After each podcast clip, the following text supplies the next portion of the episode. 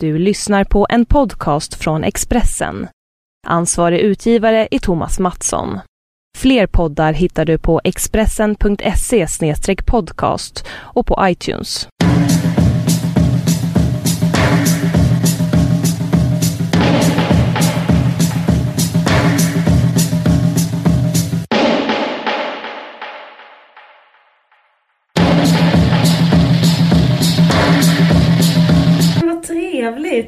Att just du ja, har slagit på um, iTunes. Nu har det nämligen blivit dags för podcasten En varg söker sin iPod. Som görs av mig som heter Liv Strömqvist och dig som heter Caroline Ringskog Ferradanoli. Stämmer! Hur är läget? Det är bara bra. Det är, det är så fint så. Nej, men det är bra. Hur mår du? Jo, det är bra. Det är helt okej. Jag har lite mensvärk. Men det känns som att jag pratar Du är snäll och inte prata om det. Jag pratar liksom bara om det Jag vet. i mitt offentliga liv i övrigt. Men, ehm, ja, men jag vet inte. Jag är rätt så påverkad faktiskt av min menstruation. Jag blir så här lite cykliskt eh, nedstämd slash uppiggad av den. Men Ja, eh, men fan blir inte det? Har Ja. du sett nya Girls-säsongen? nej, jag vill så jävla gärna se den. Jag ska inte spoila någonting, för, men Shoshana säger en väldigt rolig grej. Eh, när, hon, hon är väldigt, när hon är nervös av sig, och sen så säger hon en sån här, ehm, Hon pratar väldigt mycket när hon är nervös och då pratar hon just om att ehm, hon är emot kvinnliga presidenter på grund av mens. Då tänkte jag på dig, du har ju blivit Liv Mens Strömqvist Ja. med ditt sommarprogram. Men då säger hon att ehm, eh, det är bevisat att eh, kvinnor en gång i månaden tar dåliga beslut på grund av Ja. PMS.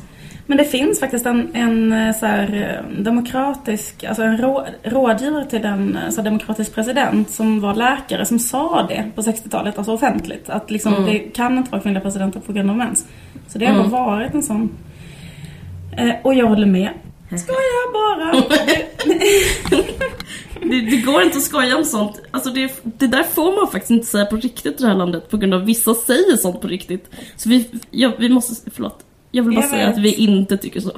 Men det är också roligt att alla säger så här. Gud vad sjukt att någon kunde säga så att så här, eh, kvinnor inte kan bli presidenter för att de har mens. Det skulle aldrig kunna hända nu för tiden. Fast en sak som händer nu för tiden är att kvinnor fortfarande aldrig kan bli president eller statsminister. Så det är bara så här. Det är bara det att vi inte säger att det är därför. Men vi kommer aldrig att rösta på dem ändå. Förutom Michelle Bachelet. Bachelet. Fan. Ja, ja, men jag tänker, det finns ju... Absolut, det är klart, det är klart. Det är klart. Ja, skit i det. Men att så här, det är svårt för de partiledarna som har kvinnor i Sverige, är det inte det? Alltså de partierna får inga röster Ja, ja, verkligen. Det är, det är intressant med den självbilden att eh, Sverige har så här en självbild som väldigt jämställt. Men det, det, det är verkligen långt, alltså det har aldrig varit en kvinnlig president. Eller vi har inte ens president. Men du vet vad jag menar, Jag vet vad statsminister. menar. Nej men det kändes också som att när Mona blev för sossarna så var man så bara nej. Då vill, ingen, då vill liksom ingen rösta på dem längre. Ska jag berätta en intressant sak som hänt med den amerikanska presidentens roll i kulturlivet? Mm. Egentligen vill jag prata om en helt annan sak men allting jag säger är bara off topic. I alla fall, jag börjat lyssna på podcasts och då hörde jag, vad heter det, The New. Yorkers, aha, massa iPods. Så lyssnade jag på The New Yorkers iPod och då så handlar den om ett eh, humorprogram som eh, kanalen, det finns en internetkanal som heter Comedy Central. Alla Mm. komiker, ja du känner ju säkert till den men jag, jag var inte så, eh, hade inte så bra koll Ja men det är väl också en vanlig kanal, är inte det? Comedy Central? Är inte det Ja, det en... är möjligt. Ja, Ja.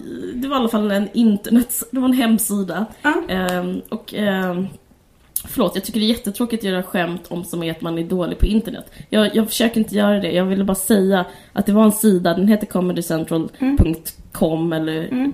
skitsamma. Och där finns det en otroligt populär serie eh, som eh, heter eh, den heter Key and Peel och den handlar om två stycken ljushyade afroamerikaner. Alltså de pratar jättemycket själva om att de är mixed, mixed races och så intervjuar de jätte- om en, en intressant professor eh, som eh, han har doktorerat på eh, Chris Rock, den här komikern. Men så pratar de om att efter Barack Obamas inträde som president så finns det eh, har svarta komiker kunnat eh, de, de fanns, alltså förutom Cosby, och Cosby liksom går ju inte räkna med så liksom har det börjat bli liksom en helt annan typ, eh, en, ett fönster för svart satir. Det är rätt så intressant att det liksom, eh, så då intervjuar de här personerna som berättar om att de har fått, deras karriär går i eh, hand i hand med Obamas karriär. För att, alltså när man skulle... Jag är förmögen att svarta bara kan skämta om svarta.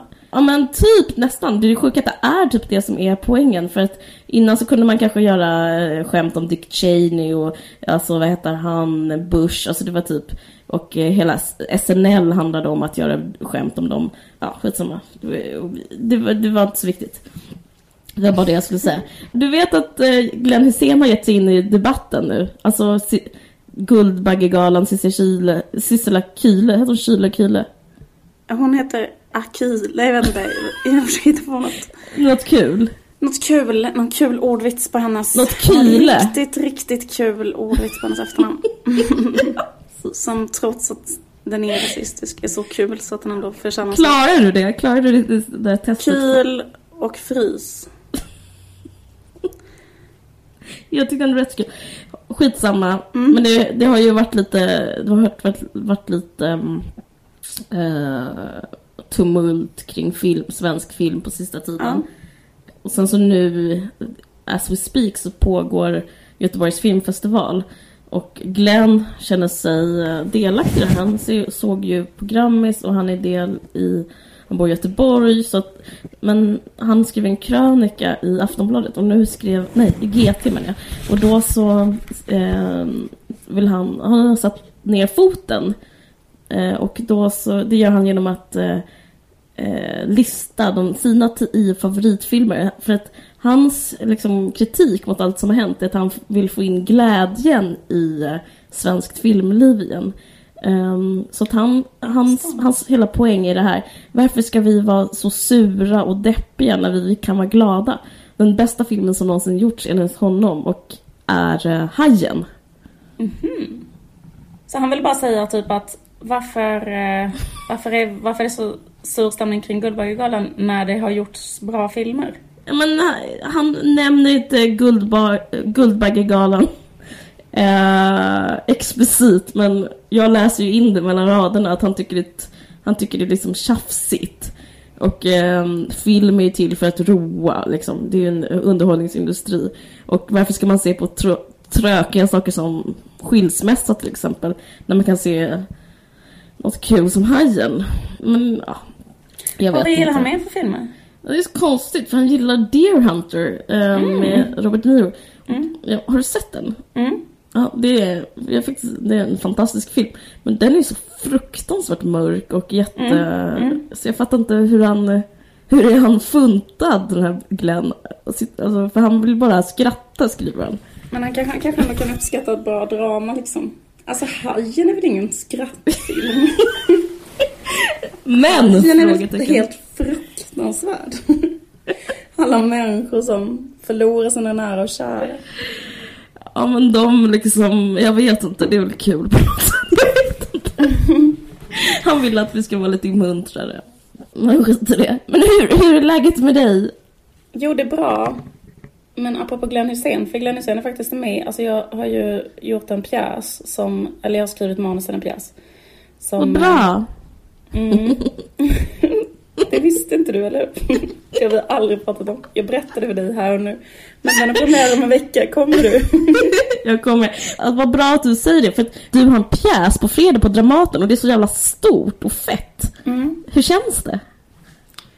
Um, jo, det känns jättekul. Uh, det, känns jätte, det känns jättebra. Men jag har liksom inte kollat på några repetitioner. Och regissören skrev så här ett mail till mig för en vecka sedan. Eh, nej, inte ens en vecka sedan, typ en dag. Det är premiär om en vecka och har skrivit en sånt här sms. Eh, akut, panik. Kan du skicka texten om Oksana Wilhelmsson? Alltså jag har skrivit en jättebra text om Oksana Wilhelmsson, Chippens fru. Okej. Och typ att hon skrev också så här, ett sånt här mejl. Allt är ändrat från grunden. Ja men typ så här. Du kommer inte känna igen dig. Det är ungefär så här. Och så har hon typ skrivit upp stolpar och jag bara, vad är det här för stolpar? Du vet, jag fattar typ ingenting. Hon bara, ja den är inte så bokstavstrogen. Och sen har hon pratat mycket om att, den ska, att det ska vara väldigt så här fysiskt. Mycket så här fysiska torn och skulpturer och att man ska ta bort texten och istället uttrycka, uttrycka texten fysiskt och så vidare. Så att jag menar, det kan ju vara hur som helst. Men, men jag... Det måste vara jobbigt för att vara en manusförfattare som du är i det här fallet. Ja, Ja, För att eh, det är så konstigt med manus och regi. För att regissörer har ju, det finns ju sån juridik inom kulturen som är att regi är det bästa man kan vara liksom, Ja. regissör. Så att, och det betyder att eh, man kan slakta eh, man kan bara slakta, man har rätt att slakta Ja. någons text. ja. Så surt för en manusförfattare liksom. Ja, samtidigt så tänker jag så här att det är liksom enda, alltså jag tänker liksom att jag tänker så här eh, att det liksom riskerar att bli så jävla mycket sämre ifall så här, hon har en konstnärlig vision, Mm. har asmycket pepp, håller på där, är där med de skådisarna hela dagen. Och sen skulle jag och säga så här, nej den här meningen får inte du ändra. Eller typ så här, nej den här ordningen tycker jag, alltså sitter jag på min kammare och tycker att den här ordningen är den bästa. Alltså det, det kan ju inte jag veta tänker jag. Nej. Så därför tänker jag att jag liksom lämnar över det till henne. Alltså jag bara får ge henne det förtroendet. Och det spelar ingen roll för alla vet ju att det är jag som är manusförfattaren och hon som är regissören. Så att... Du Ja, vad jag menar? Det är, inte, det är ju så att äh, liksom... Så därför så tycker inte jag att det är så farligt. Vilket extremt oneurotiskt och sunt sätt att se på någonting. Jättebra.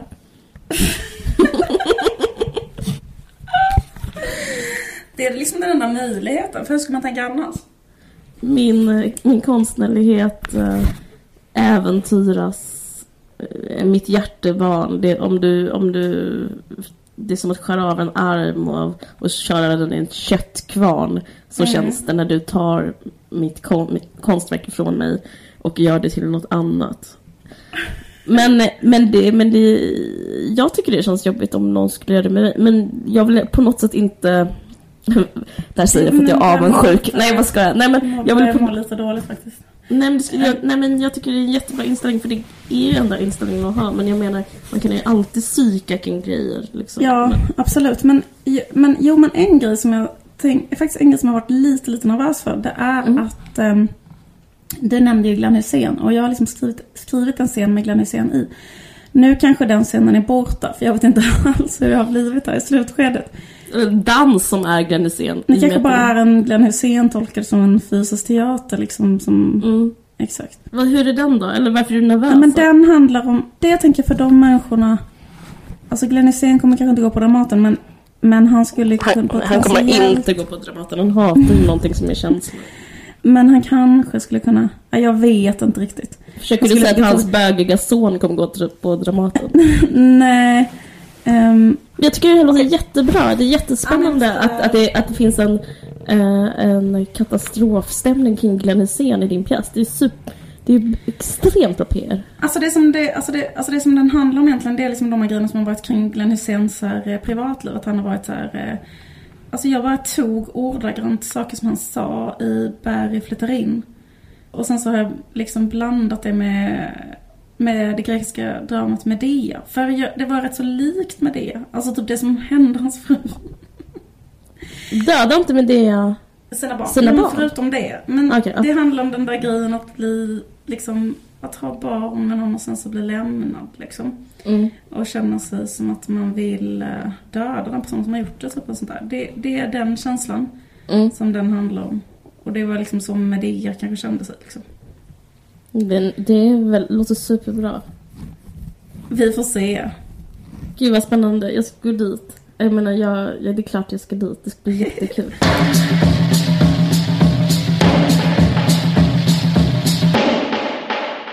Annars, hur är det med dig? Jag är sjuk, men Ja. det gör ingenting. Som uh, frilans så går det hur bra som helst. Eh, nej men jag vet inte, det är bra med mig. Jag, jag har... Okej, det har hänt en hemsk sak. Mhm. Jag vet inte, jag har börjat laga... Jag har blivit extremt intresserad av matlagning. Mhm. På Det låter inte bra. Nej, jag vet. På så ett oroväckande sätt. Jag har blivit eh, för intresserad. Jag mortlar saker och läser recept och, Mm. och håller på och köper böcker och så jättemycket. Och, men, men alltså apropå frilans. För det, alltså, det, det är bra på ett socialt plan men det jag tänker är negativt är att alla mina intressen jag hittills haft har jag slått mynt av. Och det stressar mig om jag ska behöva börja så här stå med såna små skålar med morotsslantar. Och jag orkar typ inte göra TV av det här. Jag bara känner att du bara är bakom hörnet, fattar du? Jag fattar. Jag vill inte. Du, du kommer bli tvungen att ha en sån på middag, hem, på middag hos Caroline Ringskog, kommer Freda komma- Nåli. Och så kommer du vara tvungen att ha gäster. Och så jag kommer du vara vet, tvungen det är att en vara så här, vecka bort typ. Det är en vecka bort. Men Och du vet kommer att det är en vecka bort att du kommer komma hem till mig. Tyvärr, det är du Ja som kommer... men det är, är det jag som kommer vara. Ja, men jag, jag- kommer jag bli bjuden på en vegansk bœuf bourguignon och prata om, eh, åh fy fan. Ska det vara så här på, ska var sälja detta till... jag hade planned out i mitt liv men det kommer sluta med att du och jag kanaliserar typ all vår konstnärlighet i en i sånt snack om, eh, jag vet inte, gulbetor liksom. Kommer det att liksom, kommer det att vara också på så här, ingen riktig tv-kanal utan typ så här Expressen TV, något sånt jätte så här... eh, Antagligen kommer väl vara på Expressen TV, jag vet inte. Det kommer vara så här på middag hos Galleriet Siffrorna Norge på Expressen TV. Så kommer det vara så här, du... Det här är liksom Och bortom liksom- min makt. Det är bara liksom, jag bara ser det hända. Jag, Jag ser, fattar. jag ser ett recept skriva sig självt och jag ser typ en slags personlig ingång. Du vet, det är så modernt att ha sån personlig ingång. Typ att jag berättar, eh, eh, jag kommer berätta en historia om den här maträtten och sånt där. Alltså maten berättar Min pappa kommer vara med på ett hörn, du vet. Jag fattar. Ja. Så, att, eh, så det är sådär helt enkelt. Ja, ja. Fan vad jobbigt. Ja. Det låter inte så kul. Nej, Apropå mat. Jag hos frisören häromdagen. Mm. Och då satt jag och bläddrade lite grann i tidningen Style By. Har du läst den någon gång? Mm. Style by vem liksom? Nej men den Jag heter bara Style Jag By. vet, men det vem, är... vem, ba- vem stylar den? Vem is Vem style by? Styling, styling the by. Nej men det är Elin Kling. Alltså. På omslaget så finns det en text där det står så här. Tre modetjejer om sitt nya hälsoliv. Man bara okej, bläddrar fram till den sidan. Gulp. Den heter Style by hälsa. Då är det, ska det, då utlovas följande. Möt tre kvinnor som tagit hälsa till en ny nivå i sitt liv och inspireras av deras moderna hälsoliv. Är du med? Jag är med, men jag är extremt provocerad av syntaxen. Vadå style by hälsa?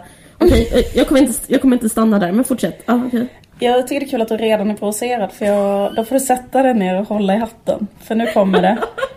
Då är det en intervju med en fotomodell som heter Ja. Eddie Pettersson. Hon bor i New York. Och då står det så här. Eddie blev socker och glutenfri vegan efter en cleanse. Cleanse. Klans. Det var en cleanse. En cleansing. Och äter en inspirerande växtbaserad diet. Och då så står det bara en... Eh, och en bild på henne och då är hon eh, alltså påfallande, verkligen påfallande, verkligen påfallande smal. Och det ska man vara om man är fotomodell. Men jag tänker så här att jag är, jag är ganska smal men jag kanske väger åtta gånger så mycket som henne. Då står det så här, min matdag, för hon är ju då alltså en eh, raw food vegan och också glutenfri. Då berättar hon så här i den här tidningen vad hon äter. Då säger hon så här. Jag anser att kroppen fortfarande är i vila på morgonen och äter nästan ingen frukost. Eventuellt dricker jag en grön juice. Vadå anser? Exakt, källa på det. Eh, Style Eller by själv. journalist. Ja, källa är ju, men exakt, det existerar ingen källa. Men det hindrar inte den här tidningen från att säga att detta är en inspirerande hälsodiet. Fortsätt. Sen fortsätter eh, lunchen är en matig sallad med råa grönsaker och nötter och frön. Vid tre äter jag ett mellanmål, ofta något matigt, till exempel ångad broccoli eller en bovetemuffin. Okej, håll i hatten. Middag försöker jag att inte äta allt för sent eftersom kroppen inte behöver så mycket energi när den ska sova. Va? Jag ser till att bli behagligt mätt, inte mer. Alltså hungrig. Ja, exakt. Men, eh, jo men, Men, alltså, okej. nej men det är bara väldigt så här, alltså jag, bara, jag, jag kritiserar eh, inte den här eh, raw food veganen utan jag kritiserar journalistiken alltså. Att jag tycker att det är väldigt märkligt att, att ha detta reportaget under eh, bylinen hälsa. By hälsa ja. By hälsa och sen eh, att ha också, som om man inte redan då skulle inspirera unga tjejer där ute, eller så som att det inte finns Ja. nog med inspiration att bli ätstörd, så ska man då eh, Nej, verkligen men det där är ut, anorexi. eh, ja, men, ja men visst är det det, eller jag menar, här är jag en lekman, men jag är lika mycket lekman som Alltså om en annan lekman där ute kan säga att det är ett hälsoliv så kan jag som lekman säga att det är anorexi. Men eh, ja, och då tycker jag inte att man ska skriva det i en tidning som unga tjejer läser. Det tycker jag är fel. Slut på spaningen. Ja, men det är en intressant spaning för att den handlar, den handlar liksom om... eh, det är som att eh, folk... Alltså det är så här, det, det håller på med en sån, man skulle kunna kalla det typ en anorektisk lobby eller vad som helst. Alltså, eller modeindustrin. Alltså det är Ja. en slags lobbyism för anorexi liksom. Ja. Och det, och det är så sjukt för nu har de hittat det här kryphålet som är hälsa. Men, men, ehm, jo men det där med um, raw food, det är så här, jag vet inte, men det är, ja skit i det. Men, eh, Vi behöver inte dwell jättemycket men eh, Nej, till exempel eh, i säga det. lite, en, en eh, Lisa Ferrer Winblad, matskribenten, skrev om det. Att det är typ eh, utmärkande för raw food är att det är, det är jättemycket så här hitta på din egen guessing science, att hitta, alltså Ja, allt, ja. ingenting stämmer. det är så jävla så här- kul. Ja. Det är jättemycket typ så här giftet sipprar ut vid 66 grader och sånt. Ja. Och så, bara, så har man kollat det sen så bara så bara är det bara nej, typ, finns inget Ja men, gift. ja, men, ja men precis för det, det, det är så jävla, alltså raw food är verkligen så här likhetstecken med bara att vara en phony doktor. Typ att jag skulle öppna en läkarmottagning och börja behandla folk, så är raw food. Typ så här, eh, typ så här, att hon säger så här, kroppen är fortfarande i vila och därför bör man inte äta frukost. Man bara, åhå, motsäger 100% av all forskning eh, som jag någonsin har läst som handlar om att eh, det kan vara bra, rätt så bra att äta frukost. Eller vänta, har du hört det någon gång att det kan vara bra att äta frukost? Jag vet inte. Men det blir så himla konstigt att då finns det en helt totalt kontrainformation här då som är, har varit helt oupptäckt. Som är att man inte ska äta frukost och även inte middag. För då ska kroppen snart vila. Först har den nästan vilat och sen, eller så här. Och en annan sak som jag provoceras av det är begreppet kläns. Det är liksom också, alltså det är väldigt mycket man vill ha så här källa på det frågetecken. Alltså den här grejen att det är så här, kroppen är full av gift. Däremot med en cleanse när man bara ska äta, dricka den här drycken. Alltså så här, plus att så här, när man ofta granskar de här företagen som säljer de dryckerna så, så är det ju självklart att det är också helt jävla fucked up. Det är bara en jävla tomte som sitter och gör en jävla grön dryck och säljer till anorektiker. Slut på historien liksom. Ja, ja, ja.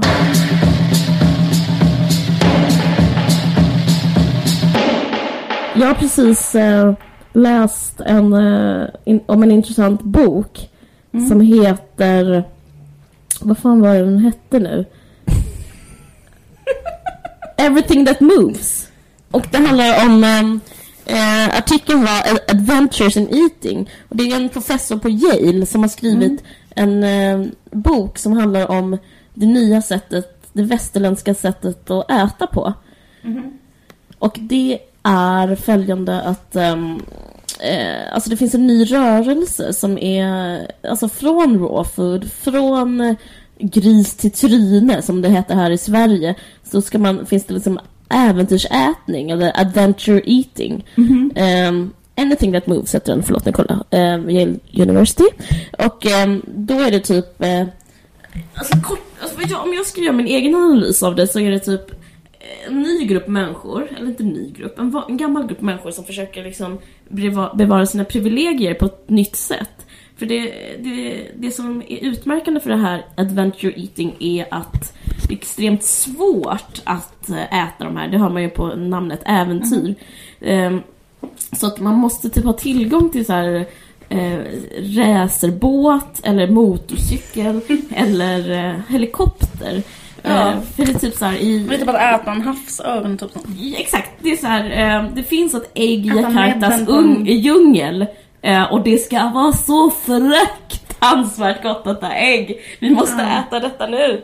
Och eh, då kanske man måste klättra genom jättestora bergspass och bla bla bla bla bla bla. Och till slut så hittar man det här ägget av den där Mm. örnen som är utrotningshotad. Det ska man äta i 37 eh, grader Fahrenheit och då är det riktigt gott. Och det är liksom en ny ehm, grej och det, liksom, det finns också på riktigt så här hot cuisine, alltså eh, finkrogar runt om i USA, i typ New York och sådär och i Los Angeles att äta så här. Och också, det har också att göra med att man ska liksom jaga själv och vara Mm. ekologisk på ny nivå. Det är liksom lolligt det här grejen så här, att man ska vara ekologisk och... För man flyger i så private att jet äta, liksom. Att äta upp något utrotningshotat. Ja men dels det, men också att man flyger en pri- ett Mm. private jet till typ kanske en vulkan och i den vulkanen finns lava och i den lavan finns en larv och i den larven finns en, ett Mm. ägg. Alltså du vet, så, och, då, och det är så himla gott. Alltså det är jättemycket så. Men eh, det är intressant i den här boken för det handlar om att de personerna som gör det här, det är eh, vita rika män. Det var konstigt. Ja precis. De hittar på det Nej men jag här. trodde att det var, ja, men, nej, men, nej, men, nej men det känns också som ett problem eller en slags grej som uppstår när man har alldeles för mycket pengar. Eller det är så här, det är en slags Ja, symptom precis. på att ha för mycket pengar. Men fortsätt, ja. Jo, nej men det är intressant för att eh, det har också ebbat ut, eller ebbat upp, jag vet inte, strålat ut till Sverige och Norden. Här finns det också en sån trend. Det finns en restaurang i Malmö som heter Trinet i knorr. Mm. Det är att man ska äta näsborrarna på grisen till knorren. Och det är liksom, och, det, och de kallar det machismoätning. Och det är liksom inte ens, de försöker inte ens vara så här feministiska men det handlar liksom om att man ska eh, Dels ska man alltså skjuta typ en gris själv och sen ska man typ eh, jag ser typ en bild framför mig att någon står och hurrar på Ät allt, ät allt! Och bara, ja, klövarna, ja klövarna! Men eh, nosen, ja, nosen är godast! Och sen så liksom ska de äta det här Alltså det är liksom en jackass-stämning kring mat liksom och, eh, och så ska man jaga, så ska man käka det är intressant det du sa om ehm, att det är bara rika människor och, som gör det, för det är det. Men det finns också en grej som kallas poverty eating. Att de äter då ursprungsbefolkning, whatever, någonstans, Indonesien igen. Reporten skrev om att det finns ett ägg man äter och i det ägget finns en halvutvecklad kyckling. Att det är typ en grej de håller på att äta och så här. Eh, det låter ju svinäckligt. Men de, samtidigt så tar man jättestort avstånd, alltså man håller på och snackar ihjäl sig om att liksom junk food. Och det är ju intressant, för i USA så är det den riktiga, det är ju det som är poverty eating, att äta en mm. hamburgare på McDonalds. Så att, eh, ja, men jag tycker det är intressant i Belinda Olsson-tider. Ja, ja, precis. Men jag skulle bara säga så här, Ja. um, det där med att, att, att äta allting på en gris. För det kan Ja. man ju på ett sätt tycka är bra. Alltså men att äta allting på en gris är mycket bättre än att bara äta så här slänga en gris och ta typ en bit liksom. Det, Absolut. Det, men det sinnessjuka med det där är ju liksom att vad är det med vår tid? Att det finns en fetischism kring mat. Alltså det har blivit något så här... Men, men jag tror att det handlar om ehm, att internet, det, finns, det fanns i den här boken The Long Tail, att jag menar innan typ det som Anders Lock och det och de höll på med att definiera sig genom musik och ha koll och prata om skivbolag. Att kunna flexa sin kunskap, det är ju inte, det är inte kunskap längre. Alltså det handlar om att försöka vara exklusiv tror jag. Ja. För att liksom, det är inte kunskap att prata om att man gillar eh, en låt. För Nej. det kan ju alla göra, det är bara att ladda ner en låt. Ah. Eller typ, jag har den här... Jag har en låt hemma. Ja men det har jag också, om du säger vad den heter liksom. Ah. Så tror jag det är, samma med film. Det som definierade god smak innan. Okej. Och då måste man istället säga så här. Måste hitta Jag har en hel gris, jag har en grisknorr hemma. det kan man inte bara... Dels det, men jag har en annan spaning som jag snart ska säga. Men sen så ett tag så, hall- så upplevde jag att det fanns en sån litteraturgrej. Att det blev Ja. inne bland hipsters. Förlåt, vi pratar så mycket om hipsters. Men att gilla litteratur. Och det tror jag för att det är jobbigt att läsa en bok. Ja. Men på riktigt tror jag att det försvann också på grund av att det är jobbigt att läsa en bok. Det är ju för Ja. jobb, inget, alltså, Det är lätt den att gemene man orkar inte en- läsa. Nej men precis, det är lätt att, att tugga i sig en grissvans. Exakt, det är mycket lättare. Det här är liksom perfekt för alla. Eh, alltså vita rika män. Men jag, jag har sett det här Belinda Olsson-programmet och det som är grejen med det är att jag tänkte så här och så läste jag om den här boken. Jaha, nu fattar jag. Det är liksom ett sätt att bevara en slags manlighet utan att göra avkall på politiskt korrekta åsikter. Alltså tänk dig själv, du är en intellektuell varelse men det har ju liksom blivit utvidgat vad man får göra. Till exempel har man, är det helt okej att jaga. Och sen så Ja. är det okej att äta trynen. Alltså för det är ju bara liksom välutbildade rika människor som gör det här. Alltså men det, men det, aha, vänta lite, vad är det för någonting? Jo det är ju supermanliga, supermacho-markörer. Så jag upplever det här som en slags gestaltning av rädsla för att förlora sin manlighet. Förstår du vad jag menar? Hmm. Att liksom, det finns en arena där man kan Eller vara macho utan att det märks så himla mycket och det är att man är macho i ett kök. Precis, och så kallar man det matintresse. Men, ja, precis, men det där med att jaga, för det, det läste jag också att de skulle göra en ny serie med typ Leif GW och Lotta Lundgren, att de ska jaga och sådana saker. Mm. Att det är Det, liksom det, är någon- det är ju att det, säga men det är liksom en det är förlängning av, då, liksom. av det där matintresset, att det plötsligt är liksom helt lugnt att göra det. Det känns ju mer som att folk gör det nu för tiden än håller på att ha en sån protest mot jakt typ. Absolut. Det finns absolut inga så här motsättningar i att vara en civiliserad människa och jaga, tvärtom. Eh, men alltså, inget ont om GV eller Lundgren. GV är ju... Ja, Du älskar honom. Ja, det är, alltså, han, är, Det är din eh, favoritperson i medielandskapet. han går genom rutan. Jag är förvånad att du tycker så mycket om honom. För jag måste säga att jag tycker inte han går genom så mycket. Jag skulle aldrig orka kolla på hans program eller så. Men du säger att Men det är det enda såg programmet du, såg du med heter det, Göran Lamberts, när Göran Lamberts och GV satt i rutan Veckans brott och pratade om eh, Sture Bergvall? Nej, tyvärr så såg jag inte det. Men jag fattar att det gick genom rutan, bla bla. Men jag skulle bara säga, att- men vi ska, that aside så skulle jag säga, jag vill inte trashtalka dem, jag älskar Lotta Lundgren också. Men Ja. de är ju ett symptom på att eh, de coola, Lotta Lundgren är ju liksom någon slags coolaste kvinnan i Sverige eller något sånt där. Att hon jagar, Eller den charmigaste kvinnan i alla fall. Den Ja. charmigaste kvinnan i Sverige. hon har störst mun i alla fall. Ja, precis. Och jätterolig. Ja, Ja men precis, alltså Ja. hon är underbar. Om hon jagar, ja precis. punkt, punkt, punkt. Men jag tror det är liksom en sån grej som är, alltså typ att det blir någon sån där grej med ekologi, alltså typ. Alltså jag vet inte, det är liksom att man tänker sig att, vilket är ju sant också, det är, om man ska äta kött är det bättre att man jagar det själv och skjuter det än att man håller på att äta, köper en jävla köttdisk liksom. Men det du menar är att du tycker det är konstigt att det är så oproblematiskt att äta kött överhuvudtaget? Nej, jag menar tusen saker. Jag menar dels det, dels menar jag att eh, eh, eller jag tycker, menar inte så mycket. Jag menar, jag tycker det är intressant som symptom att hur bevarar man machism och trender i när, när det egentligen med all rim och reson gagnar, jämställdhet gagnar alla. Men det är ju gött med eh, att ha maktöverläge. Då hittar man liksom frizoner. Eh, och, upp, på, och därför uppvärderar man jakt och att svi, svinga sig i en lian och eh, öppna munnen och i munnen ska en fågel flyga ska man äta den rå. Alltså det är typ... jag vet inte liksom. Ja. Men det, det, det finns ett annat problem på golvet också vad det gäller mat och det är eh, New York Times, förlåt att jag bara håller på att prata om olika här, amerikanska publikationer. Men de hade eh, ett jätteintressant reportage om eh, den totala bristen på pojkar inom så här, stjärnko- ingen, Det finns inga kvinnor. Det är som en pyramid, längst upp på pyramiden där stjärnklockorna är så finns, är det bara män.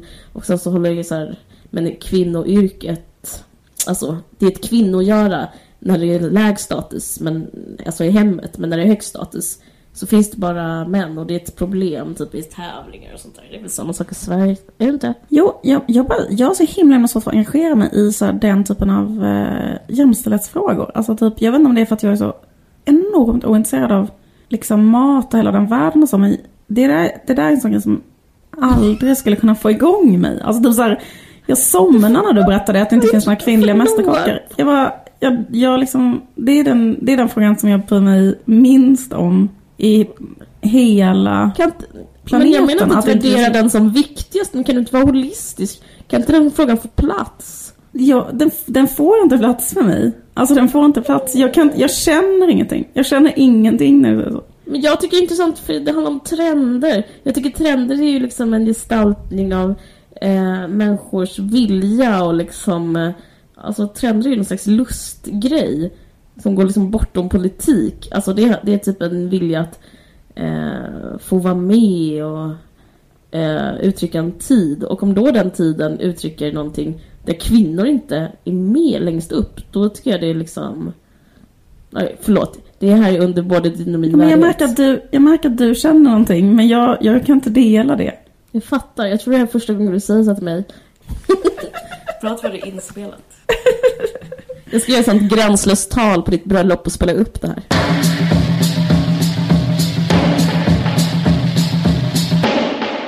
Är det inte en agree to disagree? Man kan ju tycka att olika saker är viktiga. Det kan, det kan man faktiskt. Jag tycker inte det här är intressant alls, det här med att det är rika människor då. Om man skulle tänka någonting kring det så kan man tycka liksom att det är så genuint jävla fucked up med liksom så här hela matindustrin. Du vet typ så här att det finns kanske, om man ska lista de företagen som har mest makt, så finns, alltså som är störst kanske hela världen, så kanske det är så här General Foods eller något sånt. Det liksom handlar om att de kanske äger hälften av jordklotet och genmanipulerar något och säljer då billigt på ett vidrigt, alltså jag tänker på mat. Alltså det, är så, det är så jävla äckligt, så är typ all mat på något sätt, eller hur? Mm. Och sen så är det liksom, jag tänker att det är typ någon slags motreaktion mot det, är så den här grejen att man vill typ själv döda något för att man, man vill liksom inte att eh, något sånt eh, multinationellt kinesiskt företag ska ha varit och lagt e-ämnen i det och sådana där grejer liksom. Så att man vill gå tillbaka till någon sån ekologi liksom. Mm, visst. Mm, eller den här grejen att så här, jag öppnar munnen och en riktig fågel flyger in och det blir inte bättre än så. Men därför kan jag ha en förståelse för, för det, liksom, att jag fattar varför man liksom vill göra så. Men, men samtidigt så, så är det ju vidrigt att det blir så här, att det är bara några, de som har extremt mycket pengar kan göra det och alla andra måste liksom Ja, äta det en finns- gammal äcklig Jag känner liksom, mig rätt så kritisk Dafgårds liksom. Jag känner mig rätt så kritisk mot det för att... För att eh, Längst ner på så här eh, utvecklingstrappan. Det är som så trilobiter i den, i den maten liksom. Gorbis. Jag ska bara säga en sista sak Mm. det här. För du var inne på det också, att det istället för att liksom bry sig om kanske en politisk fråga så bryr man sig om mat. Ja, men det är också intressant tycker jag. För det, Ja, det tycker jag är liksom också en sån Ja. knäckgrej, knäckfråga. För att jag upplever överlag, folk har ju så mycket åsikter på internet och Mm. överlag och det, det som säljer är krönikor och person... Mm. Ja, man ska så vara personifierad i sina texter som journalist Mm. och Twitter hit och dit. Det vet alla, det har alla klagat på. Men det jag ska säga, men så- vi har också klagat på det tror jag. Ja, jag vet inte. Men Ja. det jag ska säga med det är att eh, det är liksom en del av samma tanke som är att jag, alltså att konsumenten eller att individen har så jävla stor makt. Jag, liksom, jag kan känna mig kritisk mot ekologisk mat, alltså att handla ekologisk. För att det är liksom att eh, det är ett introvert sätt att göra en skillnad på. Alltså, det, alltså att jag handlar, att man, det är där man för sin politiska Ja. kamp, Ja, mataffären. ja liksom. visst, det är faktiskt... Det, det är fucked up liksom. Så att därför tänker jag så här, men ät halvfabrikat och typ störta, till exempel min gamla käpp- käpphäst, störta kungen. Skända flaggan. Nej men, ja, men jag fattar vad du menar. Men Ja. grejen är så att alltså, istället så borde man ju typ så här, man skulle önska att man kunde framföra en slags politisk skulle vara så här, varför är inte all mat ekologisk? Frågetecken typ så här. Var, varför, varför finns det då? Eller så här, varför... ehm, Varför, varför får man sälja så här en, eh, en kyckling som- välfärden? Jag menar på det viset. Alltså, Okej, nej, för jag, menar ens- mer, jag menar mer med mat också. Så här, men på riktigt så undrar jag så här, varför får man sälja en kyckling som blivit matad med en annan kyckling? Alltså, Jag vet, jag Och det blir så konstigt för man bara, och sen finns det en ekologisk kyckling. Man bara, jo men det är väl bra att det finns en ekologisk, men varför finns den här, varför ligger den andra kycklingen bredvid? Alltså det är det som är så Jag vet, jag vet, jag, men jag tycker det får för stor plats. Det är min poäng. Jag, jag vill liksom, jag vill att folk ska titta upp från mathyllorna och se vad fan, vem som håller på och rövknullar en. Förlåt. Jo, men då tror jag att det är liksom, alltså, eller jag vet inte, för det känns som att... det Varför är finns det också- tiggare? Varför kan, alltså förstår du vad jag jo, menar? ja jag förstår vad du menar. Mm. Bara sluta prata med ekologisk kyckling. Men jag tycker ändå att det, jag tänker ändå att det skulle vara mycket, mycket bättre ifall man kunde fatta politiska beslut kring sådana saker. Typ så här, det får inte, man får inte producera oekologiskt kött. Alltså så här, det, är det får man inte säga i det här jävla landet. Alltså Nej, så här, att man inte får, att man skulle ha en sån lag typ.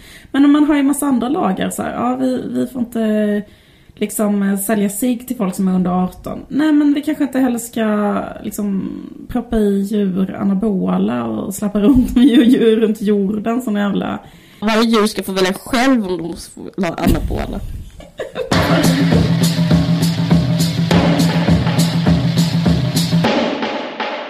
Men jag tycker du ska prata om en viss sak. Vad? Någonting som alla har pratat om. Belinda Olsson? Mm. Ja, jag tycker det känns så svårt att prata om Belinda Olsson. Ett, för att eh, liksom, eh, det var, alltså mest faktiskt för att jag tycker att hela programmet var så svårt att förstå. Alltså det var så svårt att liksom, programmet var så dåligt gjort så jag tyckte att på riktigt att det var så här, alltså det, jag tyckte det känns svårt liksom att Ja. så här, kritisera typ en tes för att jag känner så här, vad var tesen? alltså jag fattar Jag inte. Det är exempel. väldigt, eh, alltså, det, ja, det är sant, det har fått väldigt lite kritik för de formmässiga, Ja. uppenbara, katastrofala liksom eh, eh, alltså, det, eh, alltså att det är en timme, det är för långt. Det kan inte fylla en timme. Alltså och det dramaturgiska. Du såg det sista avsnittet nu? Eh, med det här avsnittet om mannen i kris eller vad fan det heter. Mm. Så det var konstigt. Helt plötsligt var det ett inslag när hon skulle be om ursäkt till Ulf Lundell och då gjorde hon det i en sån hemmavideo i en sån hoodie. Ja, Sen bara försvann det inslaget utan och så plockas upp. enormt så dåligt fejkat liksom. Och så super.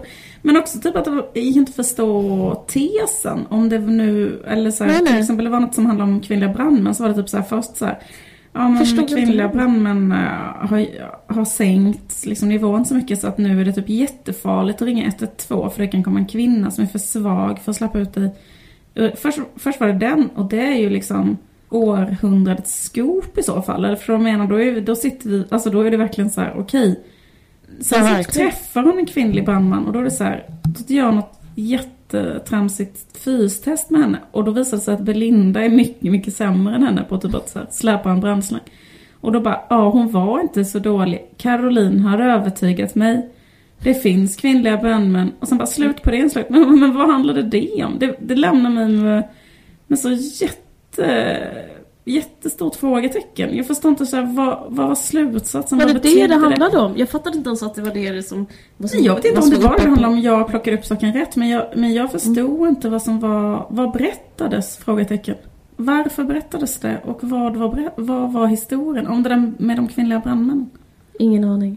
Och vad var historien? Eller jag vet inte, alltså det finns så mycket som är så, som, som, som är så koko så att det finns så mycket att prata om. Men, och det är väldigt mycket som, som är sagt liksom, på, på massa jättevettiga sätt. Liksom. Men det är så här... Det är så mycket som är så himla knäppt bara. Som den där grejen också. Eller jag tycker, jag liksom, kan bli irriterad också när det är så här...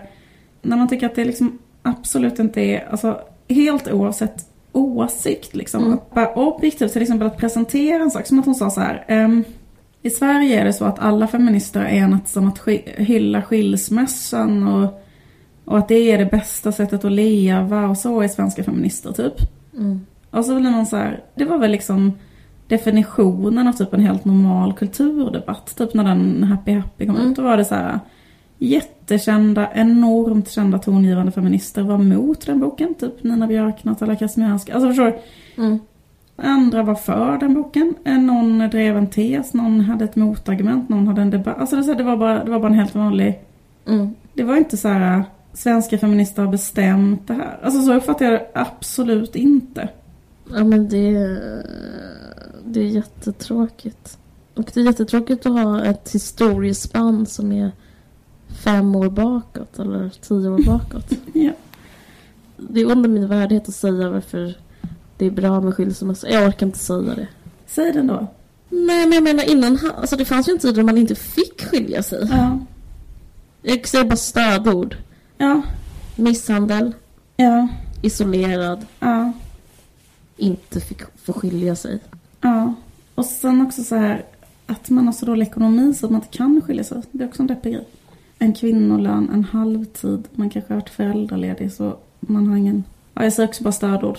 Mm. Nej, Men en sak som jag tyckte också var, alltså på riktigt så här, för att de att, fast liksom, det var svårt att förstå vilken tes som drevs, men som jag förstod det i det här programmet som handlar om mannen, så drevs den någon slags lös tes där man ställde på något vis två saker mot varandra. Den ena saken var att feminismen har typ eh, liksom gått framåt eller firat olika segrar i Sverige. Och, Mm. den, och den andra samhällsutvecklingen som man ställde i kombination med detta var att pojkar har fått sämre och sämre skolresultat de senaste Mm, åren.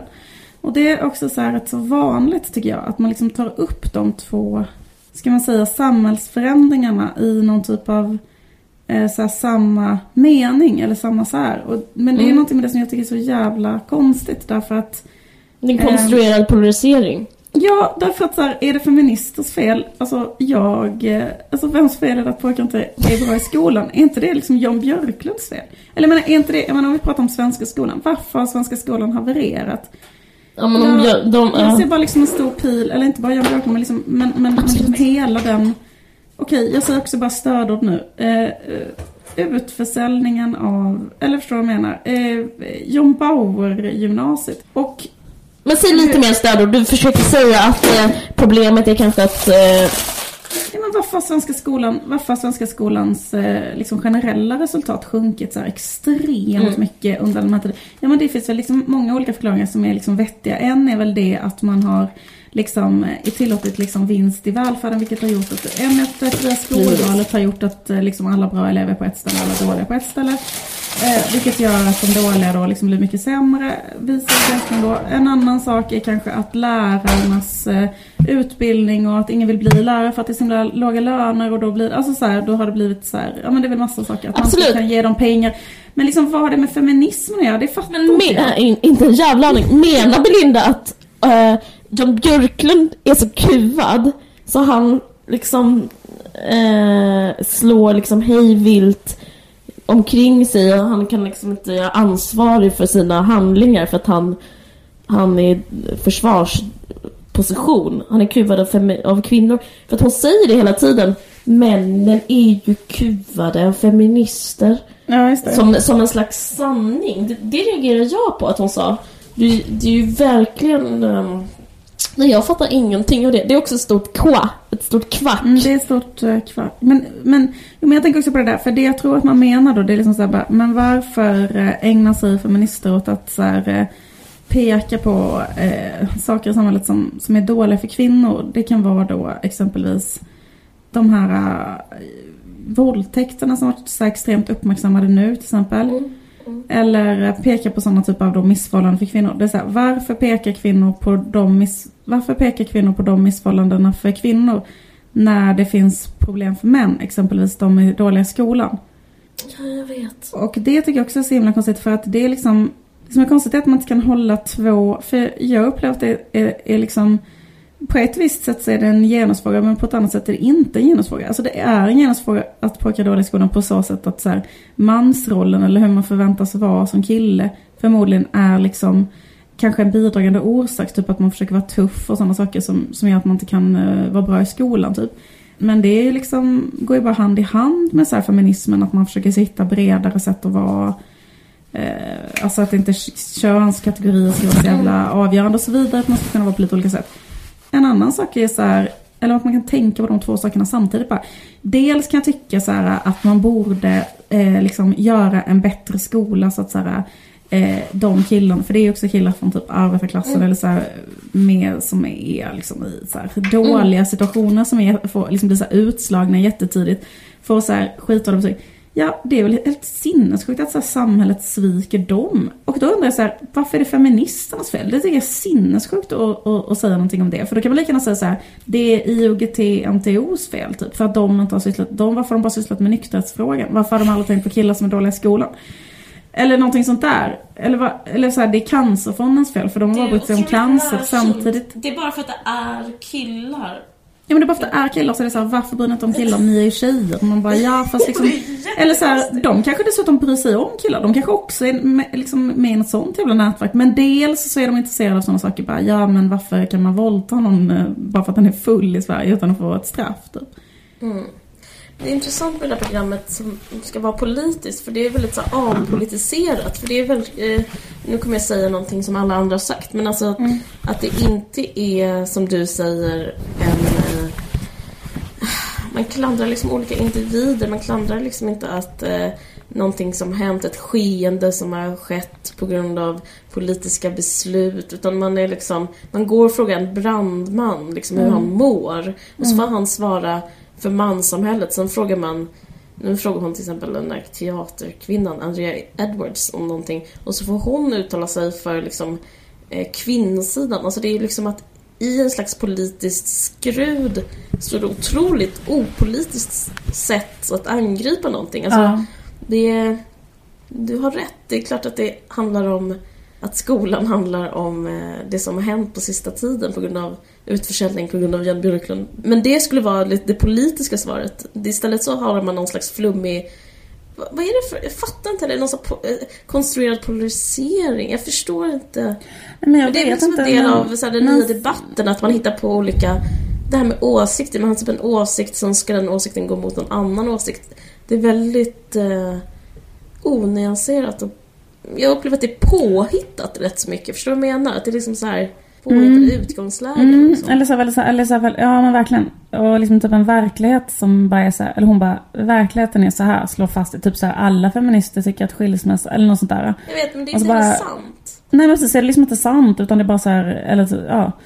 Då blir det liksom så här, jaha. Och så, så läser hon upp Scum Manifest som en eh, person skrev, när var det? 60-talet? Skrev Mm.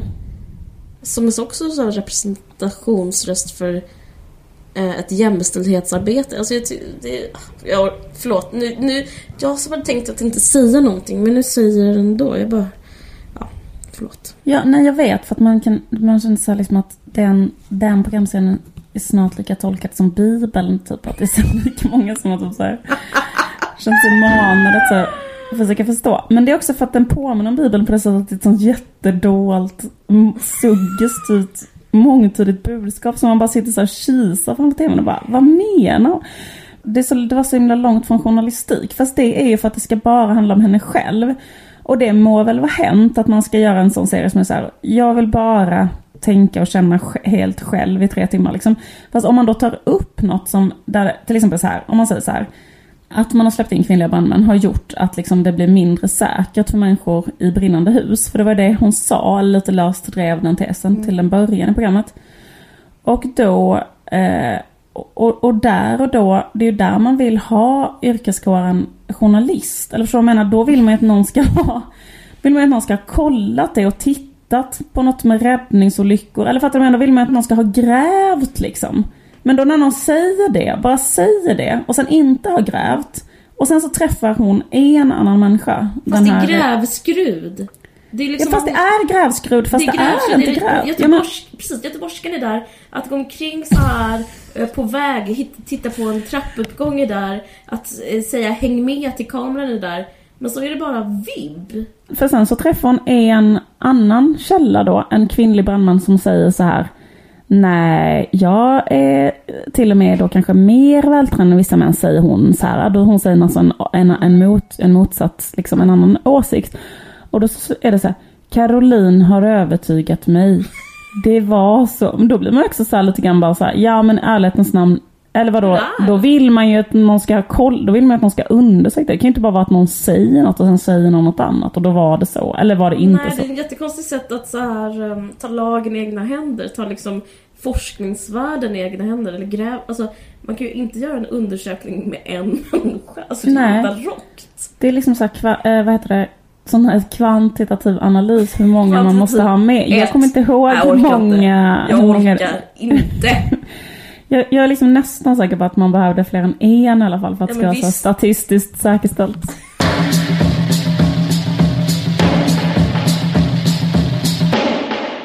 Eh, finns det något annat kul som har hänt? En grej som hände var att jag var med i um, TV4 Nyhetsmorgon mm. förra veckan för att prata om min pjäs. Mm. Och då så tänkte jag på sak hur det är i såna, såna TV-hus. Jag har inte varit med i TV så många gånger, men några gånger. Och då är det liksom alltid så här, sån stämning att man går in och blir sminkad.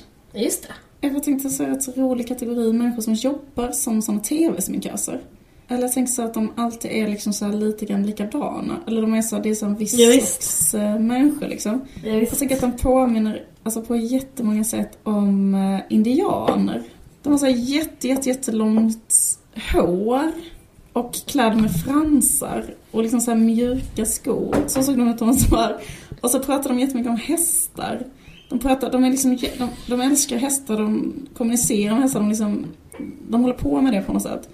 Jag tänker liksom på att det finns en sån motsättning mellan så här de andra människorna som, som jobbar där liksom så här, på TV4 och så, att de är lite mer så här, äh, kanske lite så här hårda och kalla, karriärister typ lite grann om man ändå så här, är producent på TV4. Om du vet, lite annan slags människa. Man, är, man, är, man, är brott, man har bråttom. Man är typ så economic man, typ. Man, man styr som en sån nyttorationalitet. Och då känner jag att de sminköserna där inne, de styrs av liksom så här eh, bättre värden. Alltså de är typ snällare, eller de är typ godare. Nu, tänk, nu, tänk, nu säger indian i betydelsen en västerländsk människas exotiserande bild av en indian. Men också att de, att de är fattig, mycket, mycket fattigare än de andra som jobbar där. Ja, du har definitivt en poäng. Du, du har definitivt en poäng. Men, Ja. men jag får bara säga lite, lite, lite kritik ändå. Jag kan tycka det är jobbigt att de, ehm, att de sminkar en för mycket. Men känner inte du att, du att det är som att gå in i en varm tipi och någon målar dig i ansiktet och du bara blundar och lutar dig tillbaka och tänker på, på något holistiskt samtidigt på- som du lyssnar på ett sånt stilla mummel om hästar? Jag tänker så, men samtidigt utifrån, om jag zoomar ut lite så tänker jag så här att de, liksom de personerna som går snabbt i en korridor och liksom eh, personerna som sitter i redigeringen och liksom de som skriver manus alla, alltså så här är det att jobba, det, det vet jag eftersom jag är frilans. Eh, för då, för då är det på ett annat sätt, för jag har också jobbat fast. Och då är det så här, när man jobbar Eh, man behöver inte jobba så mycket som man gör. Ingen jobbar på jobbet. Och, och det är jättejobbigt att bli eh, ertappad. Att, Ja. alltså, alltså, det, man har åtta timmars arbetsdag. Ja. Och den går ut på att, alltså, det, jag tror, alltså, jag skämtar inte när jag säger att det arbetet kan man nog göra kanske på två, tre timmar. Resten är liksom något annat. Ja. Och, eh, och alla sitter på Facebook, alltså annars hade ju inte hela Twitter och det varit så stort. Alltså, folk gör ju det, det är det enda folk gör. Att jobba Ja, men folk är ju bara Facebook. aktiva på Facebook under liksom yrkes... För det kan man ju se så här om Alltså, man vad händer? liksom delar... Ja, det är så totalt dött för det är väl Ja. ingen som orkar hålla på då. Det gör man ju bara när man är på jobbet. Ja, Ja, precis. men de människorna som sitter så här, kontorsråttorna, clerksen, de kan vi inte kolla upp liksom. För allting, det är som Belinda har formen av en gräv, äh, grävskopa så har ju liksom själva, så har ju de också formen av en person som jobbar på kontor, bara busy, lite Nasdaq, lite börs, lite Ja, hela den grejen.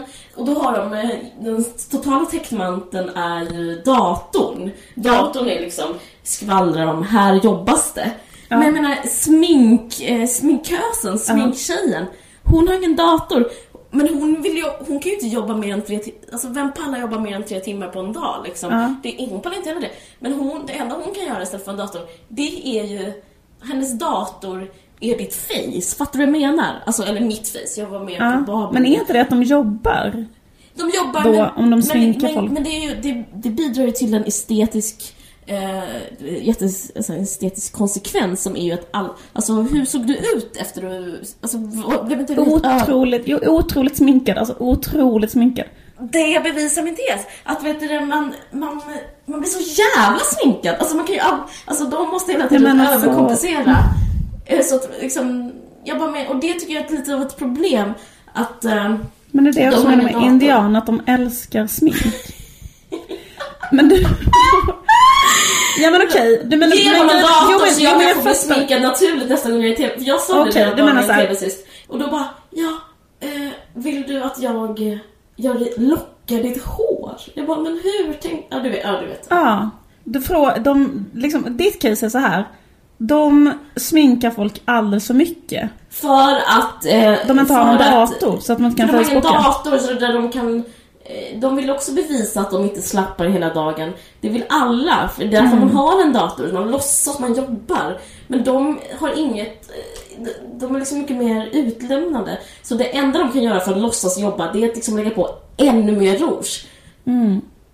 Men det är väl också att jobba för dem? Ja, men det skulle vara också att jobba att lägga på eh, en liksom, aprikosfärgad rouge istället för en cerisfärgad rouge. Att Okej. sminka nat- något naturligt. Men Men jag tror också att det handlar om att de vill synas precis som alla andra människor. Sättet de syns på det är liksom att de har sminkat någon så in i fucking helvete mycket. Typ så här. Det var min gubbe på TV, såg ni det liksom? Mm, jo, det tror jag. Jag tror det. Det tror jag. Men vad hände dig? Du blev jätte, jättesminkad också. Så du var tvungen Ja. att gå dig på toaletten innan du skulle gå in. Exakt. Jag tror jag berättade det för dig innan. Mm. Ja, för jag sa att jag vill eh, inte bli sminkad så mycket så att jag vill inte göra någon arbetslös. Så att jag liksom gick med på att hon sminkade mig så, alltså, eh, uff, jag blev liksom, nej, det var så jävla mycket. Jag var tvungen att smeta ut och sånt så gick jag inte sändning. Men det var en god tjej, det, håller, det ger jag dig. Alltså jag håller med. Det är liksom goda tjejer där inne. Det är så här eh, människor som, som jag vet inte, jag känner som så här genuint goda liksom. Om Har jag skulle ha något där, jag tror du har rätt. liksom inte, de är liksom inte inne på så här konkurrens och nyttomaximerande. De inne på något annat. De inne på så här, något holistiskt typ. Eh, Okej. Skit i det. Men Jag måste säga en till, jag älskar den här spaningen, jag måste prata pyttelite till om den. För här kommer additional. Mm. Anser du, eller är det bara jag, att alla ofta är från utlandet, från USA? Typ? Jag, alltså jag tycker alla heter typ eh, någonting, alltså något amerikanskt, alltså typ så här. Menar du nu, pratar du om indianer nu? Att de pratar. kommer från USA? Jag pratar om de där. Eh, jag har träffat två stycken som typ heter Janet eh, Olsson typ. Skitsamma, vi kan lämna det här. Jag tror att jag är liksom lite likadan som med den här pjäsen med den här regissören. Då tänker jag så här, men det är lika bra att du får smink. Men jag i och för sig, hon ville liksom att jag skulle se ut på ett helt annat sätt än vad jag brukar. Alltså typ att hon hade en egen idé. Så det kan ju bli så här, hon bara... Hur mm, blev det då? Nej men Alltså, hon ville göra en helt annan slags frisyr och en helt annan slags liksom. Hon, hon var så här, hon bara stod så här hela tiden. Mjukt, mjukt. Jag vill att det ska vara mjukt. Liksom mjuk. En mjuk håruppsättning och en, och en mjuk, kanske ett ljusrosa läppstift och väldigt mycket grå ögonskugga. Och, Men det låter rätt så fint. Nej, det låter så fint. Fast Alltså, det låter väldigt fem- ovanligt. Du brukar sminka dig med svart.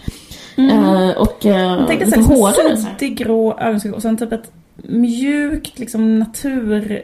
Hon stod bara så mjukt, mjukt. Tänk dig inspirationen kanske var från Skagen. Typ en sån typ av färgpalett. Pastellig liksom. Men jag... mjukt, och liksom en mjuk håruppsättning som var liksom bara... Men jag var tvungen att ändra den sen för jag tänker att jag, i och med att jag inte ser ut så så det skulle bli så konstigt att vara liksom utklädd till någon annan när man går in. Alltså det blir så konstigt. Kände du dig fin sen? Ja, men det gjorde jag faktiskt ändå. Jag gjorde om min knut. Men det var fint det med ögonskuggan faktiskt. Det var det. Ni har lyssnat på en Varje Sexing podd. Jag är här i Stockholm och Liv är i Malmö. Vi pratar telefon. Ehm, ni kan lyssna på iTunes och på Expressens Kulturs hemsida. Och musiken i början gjordes av Carl-Johan Lundgren. Det stämmer. Okej, Ha det gött. hej. Ha det gott. Du har lyssnat på en podcast från Expressen. Ansvarig utgivare är Thomas Mattsson. Fler poddar hittar du på expressen.se podcast och på iTunes.